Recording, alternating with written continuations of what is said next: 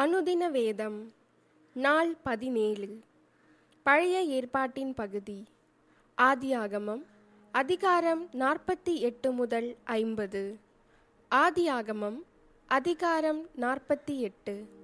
அதற்கு பின்பு உம்முடைய தகப்பனாருக்கு வருத்தமாயிருக்கிறது என்று யோசேப்புக்கு சொல்லப்பட்டது. அப்பொழுது அவன் தன் இரண்டு குமாரராகிய மனாசேயையும் எப்பிராயிமையும் தன்னோடே கூட கொண்டு போனான். இதோ உம்முடைய குமாரனாகிய யோசேப்பு உம்மிடத்தில் வந்திருக்கிறார் என்று யாக்கோபுக்கு அறிவிக்கப்பட்டது. அப்பொழுது இஸ்ரவேல் தன்னை திடப்படுத்திக் கொண்டு கட்டிலின் மேல் உட்கார்ந்தான்.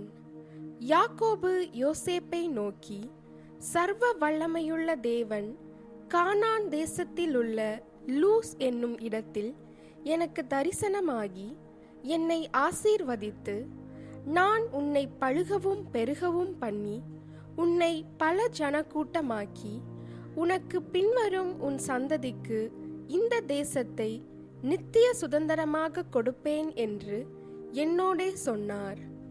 நான் உன்னிடத்தில் எகிப்துக்கு வரும் முன்னே உனக்கு எகிப்து தேசத்தில் பிறந்த உன் இரண்டு குமாரரும் என்னுடைய குமாரர்.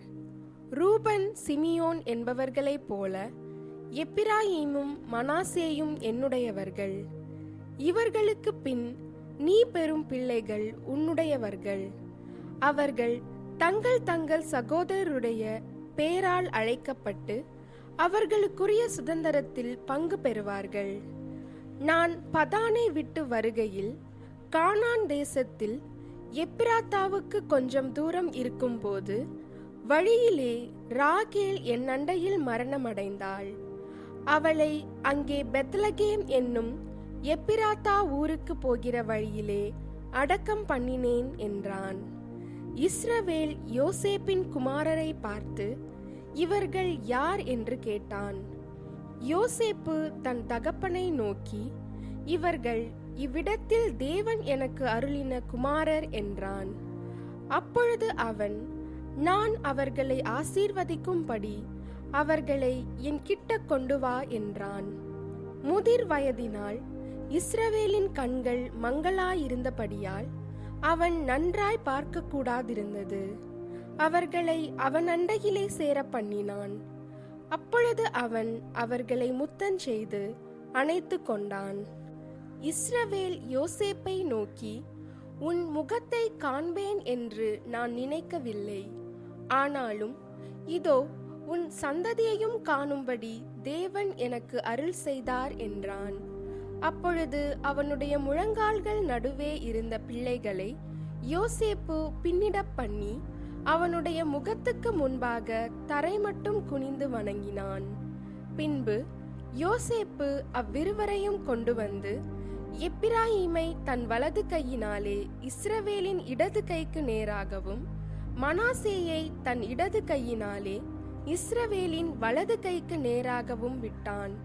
அப்பொழுது இஸ்ரவேல் மனமறிய தன் வலது கையை நீட்டி இளையவனாகிய எப்பிராயிமுடைய தலையின் மேலும் மனாசே மூத்தவனாயிருந்தும் தன் இடது கையை மனாசேயுடைய தலையின் மேலும் வைத்தான். அவன் யோசேப்பை ஆசீர்வதித்து என் பிதாக்களாகிய ஆபிரஹாமும் ஈசாக்கும் வழிபட்டு வணங்கிய தேவனும் நான் பிறந்த நாள் முதல் இந்நாள் வரைக்கும் என்னை ஆதரித்து வந்த தேவனும் எல்லா தீமைக்கும் நீங்களாக்கி என்னை மீட்ட தூதனுமானவர் இந்த பிள்ளைகளை ஆசீர்வதிப்பாராக. என் பேரும் என் பிதாக்களாகிய ஆபிரகாம் ஈசாக்கு என்பவர்களின் பேரும் இவர்களுக்கு இடப்பட கடவது. பூமியில் இவர்கள் மிகுதியாய் பெருக கடவர்கள் என்றான். தகப்பன் தன் வலது கையை எப்பிராயிமுடைய தலையின் மேல் வைத்ததை யோசேப்பு கண்டு அது தனக்கு பிரியமில்லாதபடியால் எப்பிராயிமுடைய தலையின் மேல் இருந்த தன் தகப்பனுடைய கையை மனாசேயினுடைய தலையின் மேல் வைக்கும்படிக்கு எடுத்து என் தகப்பனே அப்படியல்ல. இவன் மூத்தவன். இவனுடைய தலையின் மேல் உம்முடைய வலது கையை வைக்க வேண்டும் என்றான். அவன் தகப்பனோ தடுத்து அது எனக்கு தெரியும். என் மகனே எனக்கு தெரியும். இவனும் ஒரு ஜனக்கூட்டமாவான். இவனும் பெருகுவான். இவனுடைய தம்பியோ இவனிலும் அதிகமாய் பெருகுவான். அவனுடைய சந்ததியார் திரளான ஜனங்களாவார்கள் என்றான். இவ்விதமாக அவன் அன்றை தினம் அவர்களை ஆசீர்வதித்து தேவன் உன்னை எப்பிராயிமைப் போலவும் மனாசேயைப் போலவும் ஆக்குவாராக என்று இஸ்ரவேலர் உன்னை முன்னிட்டு வாழ்த்துவார்கள் என்று சொல்லி எப்பிராயீமை மனாசேக்கு முன்னே வைத்தான். பின்பு இஸ்ரவேல் யோசேப்பை நோக்கி இதோ நான் மரணமடையப் போகிறேன். தேவன் உங்களோடே இருப்பார். அவர் உங்கள் பிதாக்களின் தேசத்துக்கு உங்களை திரும்பவும் போக பண்ணுவார் என்றும் உன் சகோதரருக்கு கொடுத்ததை பார்க்கிலும் நான் என் பட்டயத்தாலும் என் வில்லினாலும் எமோரியர் கையிலிருந்து சம்பாதித்த ஒரு நிலத்தை உனக்கு அதிகமான பங்காக கொடுத்தேன் என்றும் சொன்னான். ஆதியாகமம் அதிகாரம் நாற்பத்தி ஒன்பது யாக்கோபு தன் குமாரரை அழைத்து நீங்கள் கூடி வாருங்கள். கடைசி நாட்களில் உங்களுக்கு நேரிடும் காரியங்களை அறிவிப்பேன். யாக்கோபின் குமாரரே கூடி வந்து கேளுங்கள். உங்கள் தகப்பனாகிய இஸ்ரவேலுக்கு செவி கொடுங்கள். ரூபனே நீ என் சேஷ்ட புத்திரன். நீ என் சத்துவமும் என் முதற் பலனுமானவன் நீ மேன்மையில் பிரதானமும் வல்லமையில் விசேஷமுமானவன். தண்ணீரைப் போல தளம்பினவனே நீ மேன்மை அடைய மாட்டாய். உன் தகப்பனுடைய மஞ்சத்தின் மேல் ஏறினாய். நீ அதை தீட்டுப்படுத்தினாய். என் படுக்கையின் மேல் ஏறினானே. சிமியோனும் லேவியும் ஏக சகோதரர். அவர்களுடைய பட்டயங்கள் கொடுமையின் கருவிகள். என் ஆத்துமாவே அவர்களுடைய ரகசிய ஆலோசனைக்கு உடன்படாதே. என் மேன்மையே அவர்கள் கூட்டத்தில் நீ சேராதே. அவர்கள் தங்கள் கோபத்தினாலே ஒரு புருஷனை கொன்று தங்கள் அகங்காரத்தினாலே அரண்களை நிர்மூலமாக்கினார்களே. உக்கிரமான அவர்கள் கோபமும் கொடுமையான அவர்கள் மூர்க்கமும் சபிக்கப்பட கடவது யாக்கோபிலே அவர்களை பிரியவும் இஸ்ரவேலிலே அவர்களை சிதறவும் பண்ணுவேன். யூதாவே சகோதரரால் புகழப்படுபவன் நீயே. உன் கரம் உன் சத்துருக்களுடைய பிடரியின் மேல் இருக்கும். உன் தகப்பனுடைய புத்திரர் உன் முன் பணிவார்கள். யூதா பாலசிங்கம் நீ இறை கவர்ந்து கொண்டு ஏறி போனாய். என் மகனே சிங்கம் போலும் கிழச்சிங்கம் போலும் மடங்கி படுத்தான். அவனை எழுப்புகிறவன் யார்? சமாதான கர்த்தர் வருமளவும் செங்கோல் யூதாவை விட்டு நீங்குவதும் இல்லை. நியாயப்பிரமாணிகன் அவன் பாதங்களை விட்டு ஒழிவதும் இல்லை. ஜனங்கள் அவரிடத்தில் சேருவார்கள். அவன் தன் கழுதை குட்டியை திராட்சைச் செடியிலும் தன் கோழிகை கழுதையின் குட்டியை நற்குல திராட்சைச் செடியிலும் கட்டுவான். திராட்ச ரசத்திலே தன் வஸ்திரத்தையும் திராட்சை பழங்களின் இரத்தத்திலே தன் அங்கியையும் தோய்ப்பான். அவன் கண்கள் திராட்ச ரசத்தினால் சிவப்பாயும் அவன் பற்கள் பாலினால் வெண்மையாயும் இருக்கும். செபுலோன் கடல் துறை அருகே குடியிருப்பான். அவன் கப்பல் துறைமுகமாயிருப்பான் அவன் எல்லை சீதோன் வரைக்கும் இருக்கும். இசக்கார் இரண்டு பொதியின் நடுவே படுத்துக்கொண்டிருக்கிற பலத்த கழுதை. அவன் இலைப்பாறுதல் நல்லது என்றும் நாடு வசதியானது என்றும் கண்டு சுமக்கிறதற்கு தன் தோலை சாய்த்து பகுதி கட்டுகிறவனானான். தான் இஸ்ரவேல் கோத்திரங்களில் ஒரு கோத்திரமாகி தன் ஜனத்தை நியாயம் விசாரிப்பான். தான் குதிரையின் மேல் ஏறி இருக்கிறவன் மல்லாந்து விழும்படியாய் அதன் குதிகாலை கடிக்கிறதற்கு வழியில் கிடக்கிற சர்ப்பத்தைப் போலவும் பாதையில் இருக்கிற விரியனைப் போலவும் இருப்பான்.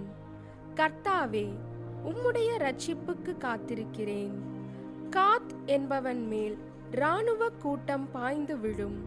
அவனோ முடிவிலே அதின்மேல் பாய்ந்து விழுவான். ஆசேருடைய ஆகாரம் கொழுமையாயிருக்கும். ராஜாக்களுக்கு வேண்டிய ருசி வர்க்கங்களை அவன் தருவான். நப்தலி விடுதலை பெற்ற பெண்மான். இன்பமான வசனங்களை வசனிப்பான். யோசேப்பு கனிதரும் செடி. அவன் நீரூற்று அண்டையில் உள்ள கனிதரும் செடி. அதன் கொடிகள் சுவரின் மேல் படரும். வில் வீரர் அவனை மனமடிவாக்கி அவன் மேல் எய்து அவனை பகைத்தார்கள். ஆனாலும் அவனுடைய வில் உறுதியாய் நின்றது. அவன் புயங்கள் யாக்கோபுடைய வல்லவரின் கரங்களால் பலத்தன. இதனால் அவன் மேய்ப்பனும் இஸ்ரவேலின் கண்மலையும் ஆனான். உன் தகப்பனுடைய தேவனாலே அப்படி ஆயிற்று. அவர் உனக்கு துணையாயிருப்பார். சர்வ வல்லவராலே அப்படி ஆயிற்று. அவர் உயர வானத்திலிருந்து உண்டாகும் ஆசீர்வாதங்களினாலும் கீழே ஆழத்தில் உண்டாகும் ஆசீர்வாதங்களினாலும் ஸ்தனங்களுக்கும் கற்பங்களுக்கும் உரிய ஆசீர்வாதங்களினாலும் உன்னை ஆசீர்வதிப்பார். உன் தகப்பனுடைய ஆசீர்வாதங்கள் என் பிதாக்களுடைய ஆசீர்வாதங்களுக்கு மேற்பட்டதாயிருந்து நித்திய பர்வதங்களின் முடிவு மட்டும் எட்டுகின்றன. அவைகள் யோசேப்புடைய சிரசின் மேலும் தன் சகோதரரில் விசேஷித்தவனுடைய உச்சந்தலையின் மேலும் வருவதாக. பெண்யமீன் பீறுகிற ஓனாய் காலையில் தன் இரையை பட்சிப்பான். மாலையில் தான் கொள்ளையிட்டதை பங்கிடுவான் என்றான். இவர்கள் எல்லாரும் இஸ்ரவேலின் பன்னிரண்டு கோத்திரத்தார். அவர்களுடைய தகப்பன் அவர்களை ஆசீர்வதிக்கையில் அவர்களுக்கு சொன்னது இதுதான். அவனவனுக்குரிய ஆசீர்வாதம் சொல்லி அவனவனை ஆசீர்வதித்தான். பின்னும் அவன் அவர்களை நோக்கி நான் என் ஜனத்தாரோடே சேர்க்கப்பட போகிறேன். ஏத்தியனான எப்பரோனின் நிலத்திலுள்ள குகையிலே என்னை என் பிதாக்கள் அண்டையிலே அடக்கம் பண்ணுங்கள் என்று கட்டளையிட்டு அந்த குகை கானான் தேசத்திலே மம்ரேக்கு எதிராக மக்பேலா என்னப்பட்ட நிலத்தில் இருக்கிறது. அதை நமக்கு சொந்த கல்லறை பூமியாயிருக்கும்படி ஆபிரகாம் ஏத்தியனாகிய எப்பரோன் கையில் அதற்குரிய நிலத்துடனே வாங்கினார். அங்கே ஆபிரகாமையும் அவர் மனைவியாகிய சாராலையும் அடக்கம் பண்ணினார்கள். அங்கே ஈசாக்கையும் அவர் மனைவியாகிய ரெபெக்காலையும் அடக்கம் பண்ணினார்கள். அங்கே லேயாலையும் அடக்கம் பண்ணினேன். அந்த நிலமும் அதில் இருக்கிற குகையும் ஏத்தின் புத்திரர் கையில் கொல்லப்பட்டது என்றான். யாக்கோபு தன் குமாரருக்கு கட்டளையிட்டு முடிந்த பின்பு அவன் தன் கால்களை கட்டிலின் மேல் மடக்கிக் கொண்டு ஜீவித்து போய் தன் ஜனத்தாரோடே சேர்க்கப்பட்டான். ஆதியாகமம் அதிகாரம் ஐம்பது. அப்பொழுது யோசேப்பு தன் தகப்பனுடைய முகத்தின் மேல் விழுந்து அழுது அவனை முத்தம் செய்தான். பின்பு தன் தகப்பனுக்கு சுகந்த வர்க்கமிடும்படி யோசேப்பு தன் ஊழியக்காரராகிய வைத்தியருக்கு கட்டளையிட்டான். அப்படியே வைத்தியர் இஸ்ரவேலுக்கு சுகந்த வர்க்கமிட்டார்கள். சுகந்த வர்க்கமிட நாற்பது நாள் செல்லும். அப்படியே அந்த நாட்கள் நிறைவேறின. எகிப்தியர் அவனுக்காக எழுபது நாள் துக்கம் கொண்டாடினார்கள். துக்கம் கொண்டாடும் நாட்கள் முடிந்த பின் யோசேப்பு பார்வோனின் குடும்பத்தாரை நோக்கி உங்கள் கண்களில் எனக்கு தயவு கிடைத்ததானால் நீங்கள் பார்வோனுடைய காது கேட்க அவருக்கு அறிவிக்க வேண்டியது என்னவென்றால் என் தகப்பனார் என்னை நோக்கி இதோ நான் மரணமடையப் போகிறேன்.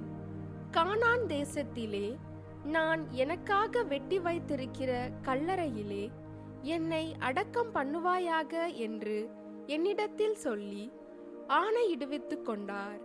நான் அங்கே போய் என் தகப்பனை அடக்கம் பண்ணி வருவதற்கு உத்தரவு கொடுக்க வேண்டிக் கொள்ளுகிறேன் என்று சொல்லுங்கள் என்றான். அதற்கு பார்வோன் உன் தகப்பன் உன்னிடத்தில் ஆணையிடுவித்தபடியே நீ போய் அவரை அடக்கம் பண்ணி வா என்றான். அப்படியே யோசேப்பு தன் தகப்பனை அடக்கம் பண்ண போனான்.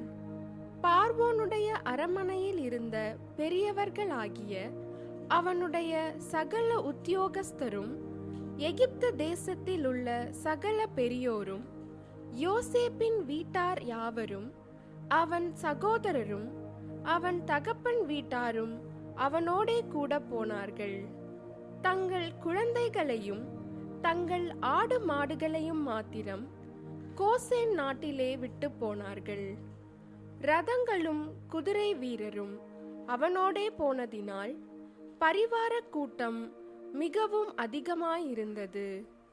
அவர்கள் யோர்தானுக்கு அக்கறையில் இருக்கிற ஆத்தாத்தின் போர்க்களத்தில் வந்தபோது அவ்விடத்திலே பெரும் புலம்பலாக புலம்பினார்கள்.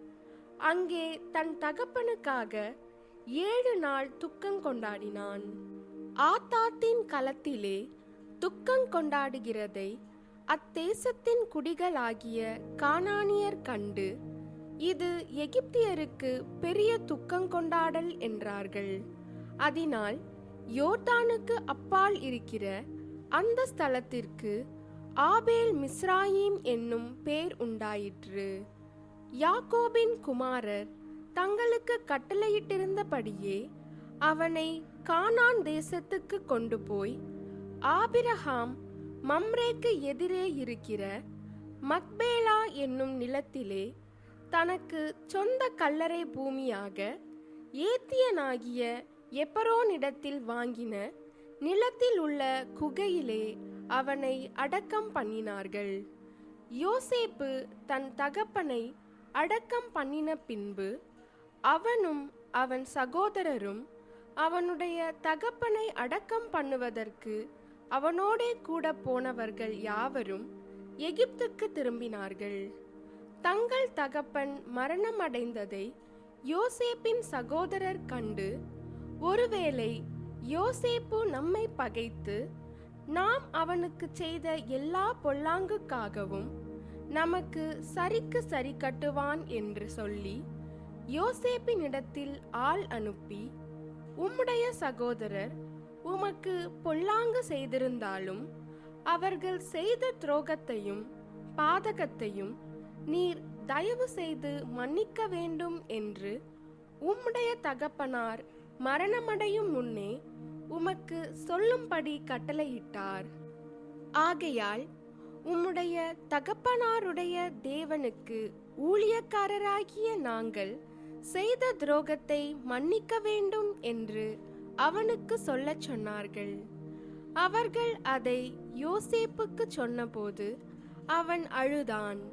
பின்பு அவனுடைய சகோதரரும் போய் அவனுக்கு முன்பாக தாழ விழுந்து இதோ நாங்கள் உமக்கு அடிமைகள் என்றார்கள். யோசேப்பு அவர்களை நோக்கி பயப்படாதிருங்கள். நான் தேவனா? நீங்கள் எனக்கு தீமை செய்ய நினைத்தீர்கள். தேவனோ இப்பொழுது நடந்து வருகிறபடியே வெகு ஜனங்களை உயிரோடே காக்கும்படிக்கு அதை நன்மையாக முடிய பண்ணினார் ஆதலால் பயப்படாதிருங்கள். நான் உங்களையும் உங்கள் குழந்தைகளையும் பராமரிப்பேன் என்று அவர்களுக்கு ஆறுதல் சொல்லி அவர்களோடே பச்சமாய் பேசினான். யோசேப்பும் அவன் தகப்பன் குடும்பத்தாரும் எகிப்திலே குடியிருந்தார்கள். யோசேப்பு நூற்று பத்து வருஷம் உயிரோடிருந்தான். யோசேப்பு எப்பிராயிமுக்கு பிறந்த மூன்றாம் தலைமுறை பிள்ளைகளையும் கண்டான். மனாசேயின் குமாரனாகிய மாகீரின் பிள்ளைகளும் யோசேப்பின் மடியில் வளர்க்கப்பட்டார்கள். யோசேப்பு தன் சகோதரரை நோக்கி நான் மரணம் அடையப் போகிறேன். ஆனாலும் தேவன் உங்களை நிச்சயமாய் சந்தித்து நீங்கள் இந்த தேசத்தை விட்டு தாம் ஆபிரஹாமுக்கும் ஈசாக்குக்கும் யாக்கோபுக்கும் ஆணையிட்டு கொடுத்திருக்கிற தேசத்துக்கு போக பண்ணுவார் என்று சொன்னதும் அன்றி தேவன் உங்களை சந்திக்கும் போது என் எலும்புகளை இவ்விடத்திலிருந்து கொண்டு போவீர்களாக என்றும் சொல்லி யோசேப்பு இஸ்ரவேல் புத்திரரிடத்தில் ஆணையிடுவித்துக் கொண்டான். யோசேப்பு நூற்று பத்து வயதுள்ளவனாய் மறித்தான் அவனுக்கு சுகந்த வர்க்கமிட்டு எகிப்து தேசத்தில் அவனை ஒரு பெட்டியிலே வைத்து வைத்தார்கள்.